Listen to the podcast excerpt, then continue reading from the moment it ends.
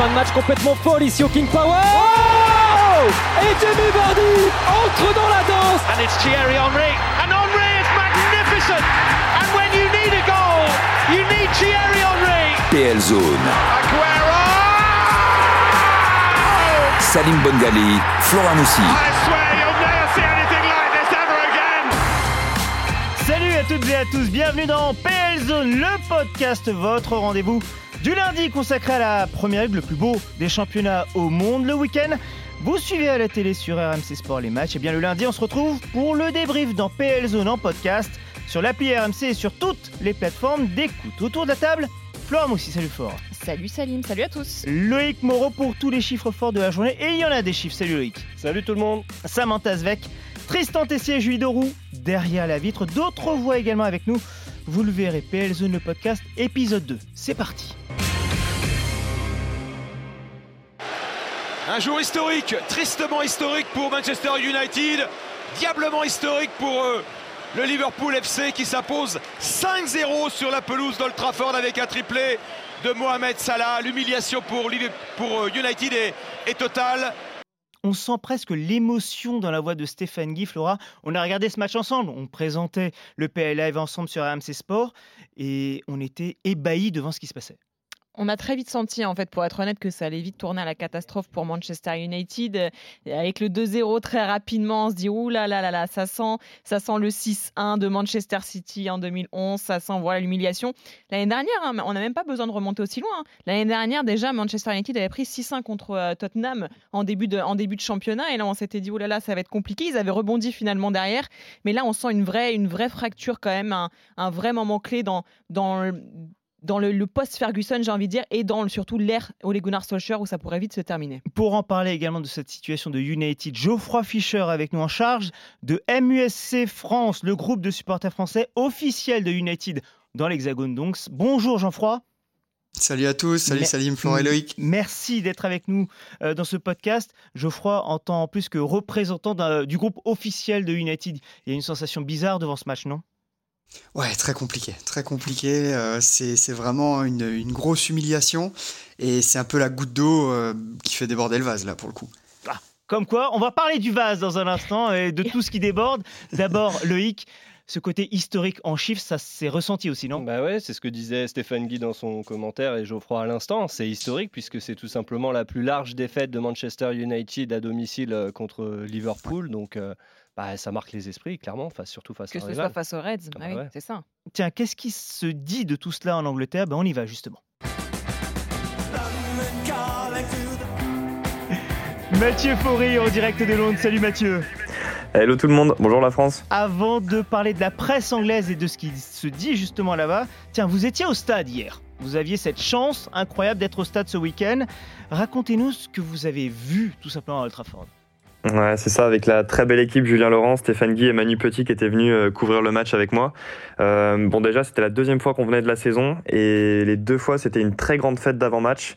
La première, c'était le, retour de Cristiano qui était un petit peu euh, imprévu à notre programme, mais donc on avait, on avait été pour euh, ce retour historique face à Newcastle, donc euh, une ambiance incroyable. Et là, c'était une ambiance, enfin des grands soirs, on sentait le, on sentait le mythique. Avant ce Manchester United Liverpool, il y avait énormément d'enjeux. Old Trafford était, à plein craquer, le, stade était en feu. Et malheureusement, bah, ça, part très vite. euh, Enfin, le public devient très vite frustré avec les deux buts qui arrivent coup sur coup de Keta et de, de, Jo- de Jota. Là, il y a quasiment plus d'espoir. Et là, le, public, il commence vraiment à, se tourner contre son équipe. Mais vous verrez, ça va beaucoup changer. Il y a Maguire qui est hué à presque chaque intervention quand il hésite sur ses ressorties de balles. Old Trafford gronde énormément. Moi, j'étais au pied de la, la, la, la Stratford End, tout en bas, euh, enfin, juste à gauche du but de David Derrea, où les, occasions euh, ont, plu pendant la première période. Et, donc, en deuxième période, on sait que c'est fichu. Ça fait 4-0, 5 très rapidement. Et là, c'est incroyable. Old Trafford se met à chanter, à chanter, à chanter. D'abord, c'est le cop qui est euh, à droite de la Stratford End qui, se met à applaudir tout le match à faire des chants pendant 45 minutes. C'était pas juste des chants que tu lances spontanément et qui s'essoufflent au bout de 30 secondes, une minute, comme on voit partout. Ils, ils arrêtaient pas de chanter pour leur équipe, pour leur club. Et ils ont fait ça jusqu'à la fin du match. Les dix dernières minutes, enfin même toute la deuxième période, Liverpool faisait tourner le ballon. Il y avait quasiment rien à voir, surtout pour leur équipe. Mais ils n'ont pas arrêté tout le match. Et au bout d'un moment, c'était tout le stade, la tribune à côté d'eux, la tribune à l'opposé, qui continuaient pour, euh, à chanter pour leur, pour leur club. Alors le ciel, le ciel leur est tombé sur la tête, mais ces gens-là, ils n'ont pas arrêté. C'était incroyable.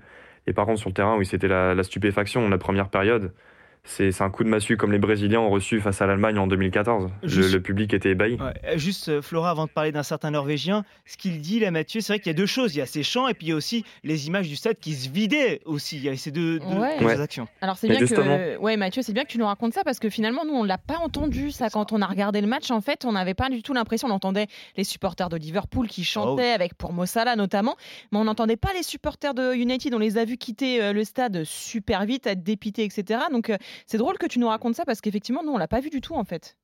Ouais, bien sûr. Mais j'ai vu ça en plus sur les images d'hélicoptères sur les réseaux sociaux. Tout le monde se moquait. Le, stade se vide à 30 minutes. Et en fait, à la fin de la mi-temps, tu as quelques personnes qui partent déjà parce qu'ils n'en peuvent plus. Après, c'est la tradition aussi de rentrer, euh, de rentrer euh, à la 40e pour euh, aller à la buvette, surtout en Angleterre, pour aller prendre les pintes. Et quand, en fait, là, j'ai dû passer dans le, dans le vestiaire pour, pas dans le vestiaire, pardon, pour aller à la salle de presse. Je suis, je suis revenu. Euh, en bord de terrain juste après ça. Et tu avais beaucoup de gens en fait qui restaient dans les travées pour regarder le match euh, au bar plutôt que de redescendre en tribune pour le regarder. Et par contre, à la fin du match, en, fait, le, stade, c'est sur toute la deuxième période, il y en a qui ont, décidé de partir à un moment. Mais les, et donc là, on voit, on a l'impression qu'il y a beaucoup de gens dehors, en fait, mais quand tu regardes toute la capacité de l'Old Trafford, ça représente presque rien. Parce que tu regardais la hauteur du stade, ça faisait euh, un petit peu éclairci, tu voyais quelques sièges rouges qui étaient laissés vides, mais le stade, il avait l'air vraiment plein, et les champs, ils n'ont pas arrêté. En fait, les gens, ils se sont dit, c'est foutu. Peut-être que Solskjaer va virer, on... enfin, on sait pas, on le verra bientôt. Mais euh, ils se sont dit, ce match-là, il est foutu, on prend 5-0 face à, face à Liverpool, mais on va montrer qu'on est fier, on va montrer qu'on est là, et ils n'ont pas mhm. arrêté. J'étais ému, je vous, ai, je vous ai parlé de Brentford, l'ambiance la semaine dernière, je trouvais ça incroyable, mhm.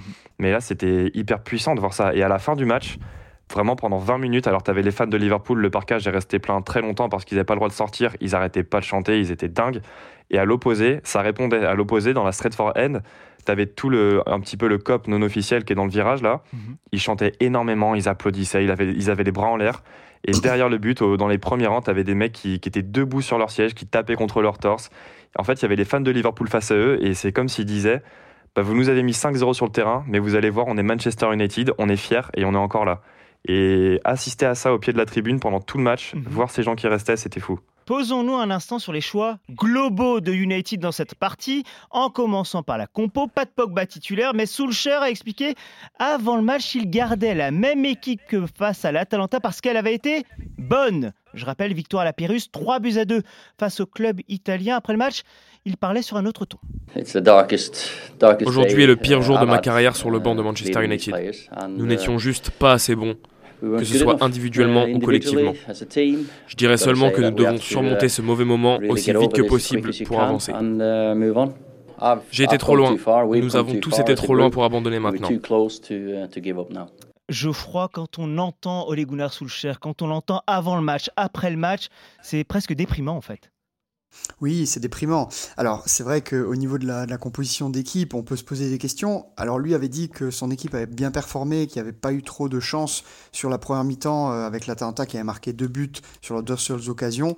Alors, on peut le comprendre. Par contre, Paul Scholes avait dit à la fin du match euh, sur les plateaux que justement, si, si, il refaisait ça contre Liverpool, il allait s'en prendre quatre à la mi-temps. Et c'est vrai ça, ah, Flora. Euh, Geoffroy, je vous interromps juste parce que je, vois Flora qui, qui, veut réagir effectivement par rapport à, aux Norvégiens. Là encore, on regardait le match ensemble et c'est vrai qu'on se disait, bon sang, euh, OGS fait quelque chose. Non, mais il est gentil, Geoffroy. Parce que euh, franchement, moi, sur mon siège, j'en pouvais plus. je me dis, mais c'est pas possible. En fait, c'est même les changements qu'il fait, en fait, il n'y a aucune logique en fait dans, dans ce qui est fait. Alors, il se dit, bah tiens, je vais faire rentrer Pogba parce que ça a marché contre l'Atalanta. Ouais, mais tu le fais rentrer, il y a 4-0 en fait. Donc, c'est mort, c'est terminé. Il va pas, il va pas tout faire tout seul, Pogba. En plus, on en parlera après, mais il rentre avec une attitude euh, lamentable. Et même les choix qui sont faits derrière, il y a, il y a aucune logique. Je veux dire, il y a pas de. On sent qu'il y a aucune recherche. Enfin, Geoffroy, enfin, moi, j'adore Solskjaer. Il y a aucun problème. Hein. C'est un, joueur emblématique du club, etc. Mais là, tactiquement, on arrive vraiment à un problème majeur pour un club comme Manchester. On ne peut pas continuer comme ça. Je suis tout à fait d'accord. Je suis tout à fait d'accord. Et c'est justement ce que je dis, c'est que l'erreur qu'il est faite, c'est que après le match de l'Atalanta, lui, il reste dans son schéma à lui. Euh, il pense bien faire. Quand on est dans, dans, ce club, on est dans une bulle. On, on pense toujours bien faire. On veut le meilleur. Mais c'est les gens autour qui doivent aussi lui dire que ça ne fonctionne pas. Et c'est ça qui est déplorable, c'est que finalement, euh, il y a tout un staff, et, lui le premier, qui ne prennent pas acte des erreurs du passé et qui persévère dans, dans, les mêmes erreurs, dans les mêmes choix. Donc du coup, c'est très compliqué. Et comme le disait Scholes, encore une fois, face à Liverpool, bah, c'est une équipe qui est meilleure que l'Atalanta et qui prend ses occasions. Moi, perso, à 2-0, je savais que c'était terminé. Bah c'était, c'était sûr. Ouais, une valise, surtout. Mathieu Faury, la presse anglaise, elle parle de quoi? Que d'OGS De United aussi? Qui est le responsable? Qui est le plus évoqué? Bah, C'est comme la semaine dernière, c'est principalement euh, Solskjaer. Là, il était euh, deuxième de la, des, de la SAC donc la liste des entraîneurs favoris pour, euh, pour perdre leur poste. Euh, il est passé, enfin, Bruce a été viré, donc il est, premier. Et la théorie, la semaine dernière, c'était un petit peu Solskjaer n'est pas le bon coach. Il a remis United à l'endroit, mais il ne l'emmènera pas au sommet. Là, cette, cette théorie, c'est devenu un constat dans la presse anglaise et ça fait consensus. Question simple posée sur Twitter et le compte RMC Sport. Elle est très simple, la question PL Zone. Est-ce que United doit licencier Ole Gunnar Solskjaer? On l'a posé ce lundi matin. Plus de 2000 votants. Alors vous allez me dire, c'est un panel non représentatif. Chacun a son opinion ou autre. Mais 85% des votants tout de même qui disent oui, il faut licencier. Flora, je me tourne vers vous. Flora, faut licencier ou pas? J'ai envie de dire pour l'électrochoc, oui. Après, euh, très honnêtement, qui on va aller chercher? Il y a deux noms qui reviennent en permanence en ce moment, qui sont Conte et Zidane, qui sont deux joueurs qui n'ont aucun lien avec le club en soi. Il y a Steve Bruce, sinon qu'elle est. Oui, voilà, Steve Bruce, il y a un vrai lien avec le club pour le coup, Steve Bruce, mais bon, on va peut-être pas pousser quand même. Mais voilà, on se dit, ils n'ont aucun lien avec ce club-là. Il y a beaucoup de choses à rebâtir à Manchester, et très honnêtement, quand je vois l'état de l'équipe aujourd'hui, je me dis que même un joueur comme, comme un entraîneur comme Zidane, qui a à peu près tout gagné avec le Real, il va pas faire de miracle. En fait, les joueurs, ça va être les mêmes, et c'est peut-être juste sur la mentalité qu'il faut agir aujourd'hui. Là, peut-être qu'un coach comme lui peut faire quelque chose. Dans cette rencontre, il y a eu un autre événement aussi. Si Aïe aïe aïe aïe aïe aïe aïe aïe aïe aïe Oh attention, attention Ouh là là là là là là là là Il a eu une très vilaine réaction Il a eu une très très vilaine réaction sur Curtis Jones, Cristiano Ronaldo, attention et il n'a pris que jaune au final, le Portugais, à l'issue de la première période. Cette image, quand même, Geoffroy, elle est particulièrement marquante, quand même. Moi, elle m'a pas dérangé dans le sens où je vois quelqu'un qui est blessé, un gagnant, et pour moi, c'est un fait de jeu. Il tape dans la balle, il, fa... il va pas lui mettre une semelle non plus. Il tape dans la balle, il, a tapé, il tapé quand même, s'il vous plaît, là. ah, j'ai le droit d'être de mauvaise foi. Non, non, mais, mais concrètement, c'est un gagnant, c'est quelqu'un qui est frustré sur le moment. Il, c'est son jardin à lui, il joue Liverpool, on prend 4-0 à ce moment-là ou 3-0 à ce moment-là. C'est normal qu'il soit frustré. Le geste n'est pas normal, je ne le cautionne pas du tout, mais je le comprends sur le moment et encore une fois, c'est pas le plus grave que j'ai vu. Dans cette partie, il y a une chose qui a beaucoup marqué les supporters ou non supporters, peu importe de Manchester United, c'est le caractère des joueurs, ce qu'ils ont montré, plutôt le fait qu'ils n'aient rien montré. Et un homme a été presque ému, touché par cela. Emmanuel Petit, notre consultant Première Ligue, il en a parlé juste après la rencontre. Je suis consterné. Consterné euh, de voir euh, comment ce club euh, est retombé dans un certain anonymat. Il est loin de son lustre d'antan. Moi, quand je venais ici, on arrivait sur la pointe des pieds. On savait que ça n'allait pas être une partie de plaisir pendant une heure et demie, avec une, pression du public. On savait que les joueurs, même à la sortie du vestiaire, on vous regardait droit dans les yeux. C'était déjà un duel imposé avant même de rentrer sur le terrain. Certes, Floreil parle d'avant, mais l'avant semble tellement loin.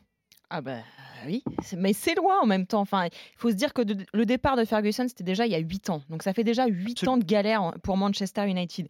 Et en fait, ce que dit Manu, c'est ça. C'est-à-dire que c'est peut-être le plus dur pour les supporters de Manchester United aujourd'hui. C'est ce côté où ils ne font plus peur à personne. Mais en même temps, on regarde l'effectif de Manchester, mais qui fait peur dans cette équipe? Mais personne ne à part fait Cristiano, peut-être. Oui, mais pour le côté technique. Mais là, je parle vraiment dans le côté caractère et mhm, rugueux. Mhm, mhm. Il n'y a plus de Roy Keane, il n'y a plus de Paul Scholes, il n'y a plus Gary Neville, il n'y a plus ces mecs-là qui allaient vous rentrer dedans direct dès le départ. Et juste avec le regard, vous vous rappelez de cette scène de Roy Keane dans le couloir avec Patrick, avec Patrick Vieira. Je veux dire, c'est des choses qui marquent et qui n'existent plus aujourd'hui à Manchester United. McTominay, il est gentil, hein, il est mignon, mais ça s'arrête là. C'est-à-dire qu'au milieu de terrain, il n'y a pas d'impact, il n'y a rien, il se passe rien en défense centrale. Maguire, il est devenu tout gentil. Il n'y a personne il n'y a personne qui est là pour mettre, pardon, mais mettre un peu des coups en fait. C'est ça en fait, je crois. Manchester United est devenu une équipe sympa. Mais est beaucoup trop sympa. Et c'est symptomatique lorsqu'on voit les joueurs euh, rigoler avec leurs potes sur le terrain. Moi, ça, alors les nouvelles générations, ça les dérange pas trop parce que c'est comme ça que ça se fait maintenant. Moi, ça me met hors de moi quand je vois deux joueurs lors d'un derby comme ça qui, qui, qui sourient, qui sont contents, qui se tapent dans la main, qui se disent limite on se fait un match sur la play après. moi, ça me gonfle personnellement, je supporte pas. Tiens, un autre homme qui était attendu aussi dans cette rencontre, Paul Pogba, pas titulaire, il entre à la 45e, exclu à la 60e. Tiens, là encore, Mathieu, vous étiez sur place. Alors, on le rappelle, cette séquence, elle se déroule de l'autre côté par rapport à vous. Mais racontez-nous euh, ce qui se passe sur le terrain à ce moment. Qu'est-ce qui se dit euh, dans les tribunes même? Non, justement, euh, quand Pogba il fait le tacle sur Keita, c'est bien le moment dont, tu parles. C'est ça. Oui, il... en fait, là, c'est devant moi, du coup. Ah. C'est en deuxième période. Et euh, donc là, on, bah, on voit le tacle.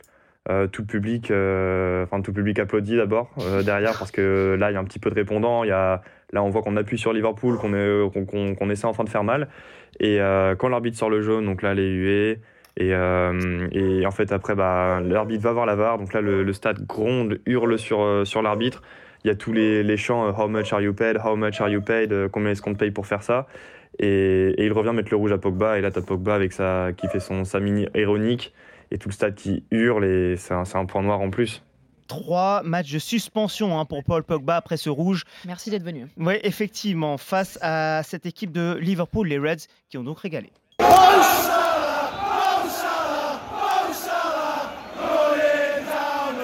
Oui, parce que c'est bien de parler de Manchester United, mais il y a quand même une équipe qui a gagné 5-0 avec Mohamed Salah, encore une fois Loïc, qui est encore un peu plus dans l'histoire du club. Bah, je ne sais pas si vous vous en souvenez, mais si vous avez écouté le dernier podcast euh, qu'on avait fait, on avait dit que euh, Mohamed Salah pouvait établir un record euh, cette semaine en Ligue des Champions. S'il marquait, il deviendrait le premier joueur de Liverpool à marquer lors de 9 matchs de, rang. Et ben non seulement il l'a fait, mais il, en a, il a marqué lors d'un dixième match de rang. Donc là, ça, fait, ça commence à faire, à faire beaucoup. Et en fait, ce qu'on se disait en rédac ce matin, on, pourrait même faire euh, le listing des records que bat euh, Mohamed Salah, en faire un rendez-vous hebdomadaire, puisque euh, lors de ce derby remporté 5-0, comme tu le disais, Salim, bah, il est encore plus rentré dans l'histoire de la Première Ligue. Il a dépassé Didier Drogba en tant que meilleur buteur africain de l'histoire de la PL en marquant ses 105e, 106e et 107e but. mais c'est aussi devenu le, premier joueur à marquer un triplé à Old Trafford depuis un certain Ronaldo. Le hein, Brésilien. le Brésilien, donc par exemple. Donc c'est pas mal. On pourrait, on pourrait tirer le fil comme ça. On va arrêter parce qu'on n'a pas. Il faut parler d'autres, d'autres choses. Mais c'est vrai que Mohamed Salah, il est en train de, tout casser en début de saison. Et puis voilà, sa prestation se suffit à elle-même. Bonne idée. On fera un podcast spécial record de Mohamed Salah si vous voulez. Tiens, Geoffroy Fischer. certes, vous le fan de United, mais quand on a un Mohamed Salah en surpuissance en face, on est obligé de, bah, de, de, dire chapeau, monsieur les Juiciens. Oui, c'est sûr. Alors bon, après, c'est c'est quelqu'un qui est très réaliste, qui est très fort et qui est en pleine bourre. Donc nous, c'est ce qu'on aimerait voir de notre côté. C'est vrai que je je peux pas forcément comme ça en ligne encenser un joueur d'une équipe adverse. c'est c'est pas c'est pas moi. mais mais j'aimerais bien justement. Enfin, on le voit avec Ronaldo. Ronaldo hier, il marque un but qui, qui est quand même assez beau, euh, même s'il est hors jeu. Et, et c'est ça qui nous manque finalement. C'est des joueurs de ce type-là, puisque Liverpool euh, force sa réussite, force son destin et fait des belles actions, a du mouvement, marque des buts et, Mohamed Salah en est un des artisans principaux forcément. C'est vrai, cette équipe de Liverpool que l'on retrouvera la semaine prochaine face à Brighton quand Manchester United affrontera Tottenham. Tottenham United, ce sera samedi prochain à 18h30 sur RMC Sport. Geoffroy Fischer, merci beaucoup d'avoir été avec nous, dirigeant de MUSC France, le groupe officiel des supporters de Manchester United dans l'Hexagone. Jorginho, ça revient avec Mount, Mason Mount Enfin Mason Mount Cinq mois et demi sans trouver le chemin du but. La disette est terminée. Chelsea prend déjà les devants. Allez, Loftus-Cheek pour euh, le septième avec Mason Mount. Le calice jusqu'à la lie. Et donc une victoire 7 à 0 face à Norwich. Flora sans Romelu Lukaku, sans Timo Werner. Chelsea 5 étoiles, voire 7 étoiles en fait. exactement. C'est, de toute façon, on en parlera. C'est ce qui est très impressionnant du côté de Chelsea euh, cette saison. C'est ce banc et c'est cette capacité à, à Thomas Tuchel finalement, même s'il y a des absents de taille, il arrive toujours à trouver moyen. Là, on avait ce trio avant Avert, Sonodoy euh, et Mount devant. Ça a bien fonctionné, ça a bien combiné. Ils en mettent 7 sans, leur attaquant de pointe qu'ils ont recruté cet été. Je veux dire, enfin, c'est, euh, est-ce qu'on peut. Bon, alors, certes, c'est Norwich en face. On va peut-être nuancer quand même parce que c'est vrai que la défense des Canaries, elle fait peur. C'est vrai. Mais voilà, il y a, y a, ils ont trouvé des automatismes alors qu'ils jouent très peu ensemble aussi, ceux-là. Tiens, Flora parlait du banc et de la profondeur. Loïc, tu as une stat à ce sujet. Bah ouais, bah tu parlais de, de 7, le nombre de buts qu'ils ont marqués. Mm. C'est aussi le nombre de changements que Thomas Tuchel avait fait entre son 11 de départ précédent et celui qu'il a aligné face à Norwich. C'est le, le, total le plus élevé sur un match euh, cette saison. Et depuis le début de la campagne en Première Ligue, il a effectué 34 changements sur ces 11 euh, différents, d'un 11 à l'autre. C'est le total là aussi le plus élevé. Donc, euh, comme disait Flora, ça montre la profondeur de, de banque à, Chelsea. Pas de Werner, pas de Lukaku. Bon, bah, on a Hudson on a Furtz, on a Ziyech éventuellement aussi, si on veut. Euh, donc, il y a de quoi faire. C'est vrai, Mathieu Fauré, que cette équipe est épatante, cette équipe de Chelsea. Elle est épatante, parce que il y avait forcément beaucoup de pression sur Lukaku, le transfert à 100 millions. Et quand Lukaku n'est pas là, on réussit à retrouver des solutions.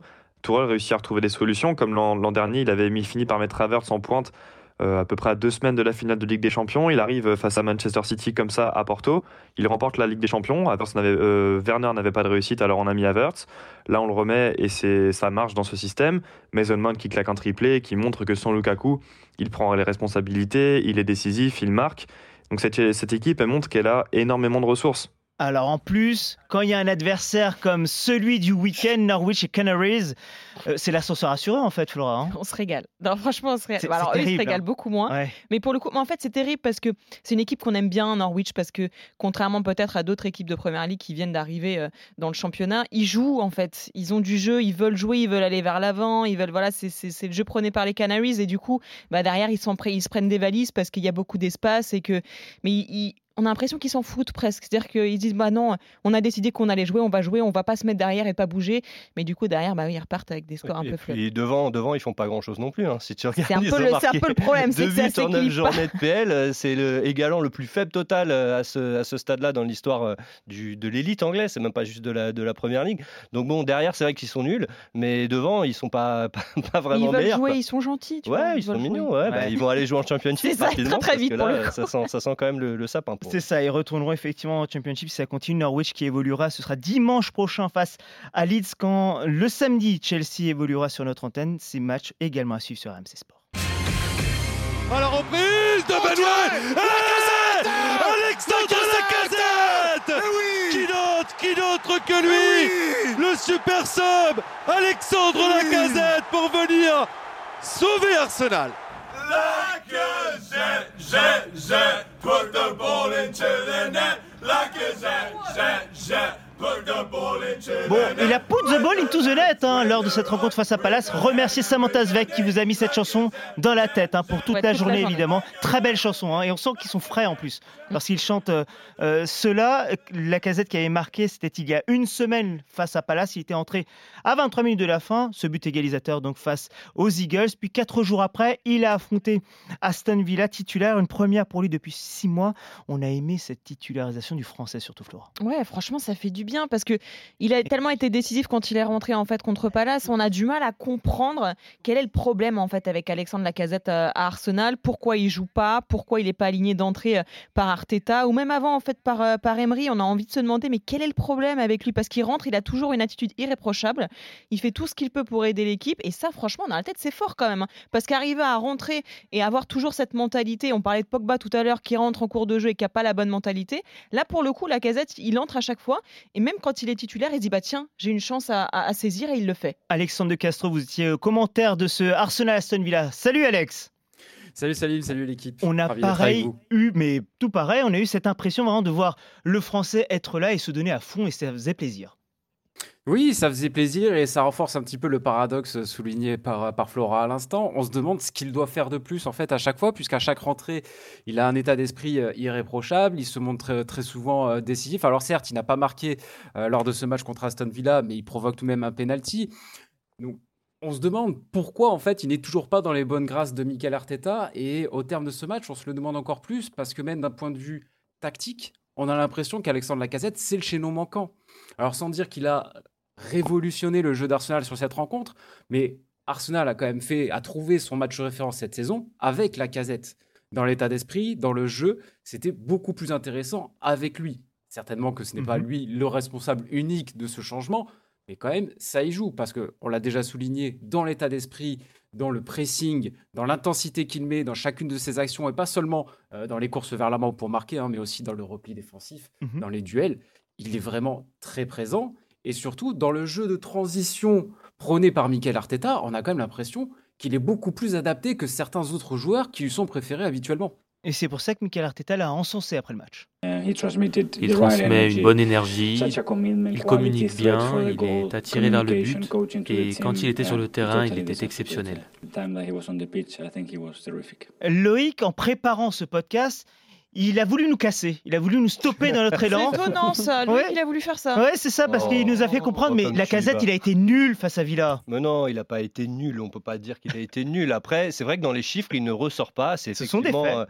euh, ben, disons que sur les 68 minutes euh, qu'il a joué, il n'a pas tenté un seul tir. Alors c'est vrai qu'il joue dans une position un peu plus reculée. hein. Là, il joue, il joue un peu 10. Il est rentré euh, à ce poste-là contre Crystal Palace. Là, il était titulaire euh, derrière Aubameyang. Sur les duels gagnés, euh, bon, Alex parlait euh, du, du fait qu'il allait au mastic, il y va, mais il gagne peu de duels, 3 sur 11 contre, contre Villa. Il a commis 3 fautes, il a perdu 12 ballons.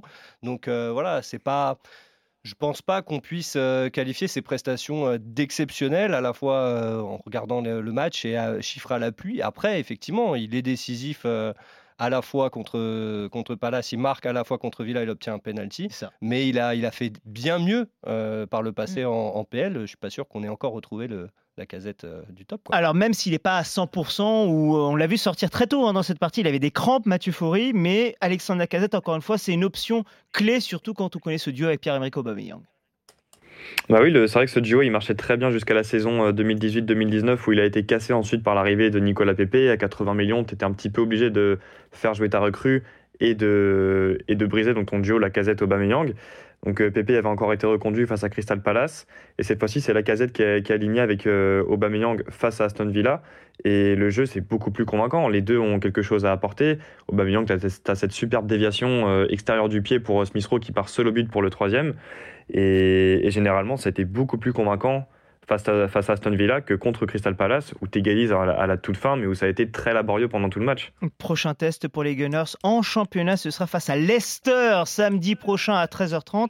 Et là aussi, ça devrait être a priori un test très sympa. Alexandre de Castro, merci d'avoir été avec nous après Avec notamment cette victoire des Gunners face à Villa. 3 buts à 1. Il est tout seul, Joshua King au centre, il l'a vu pour punir jusqu'au bout Everton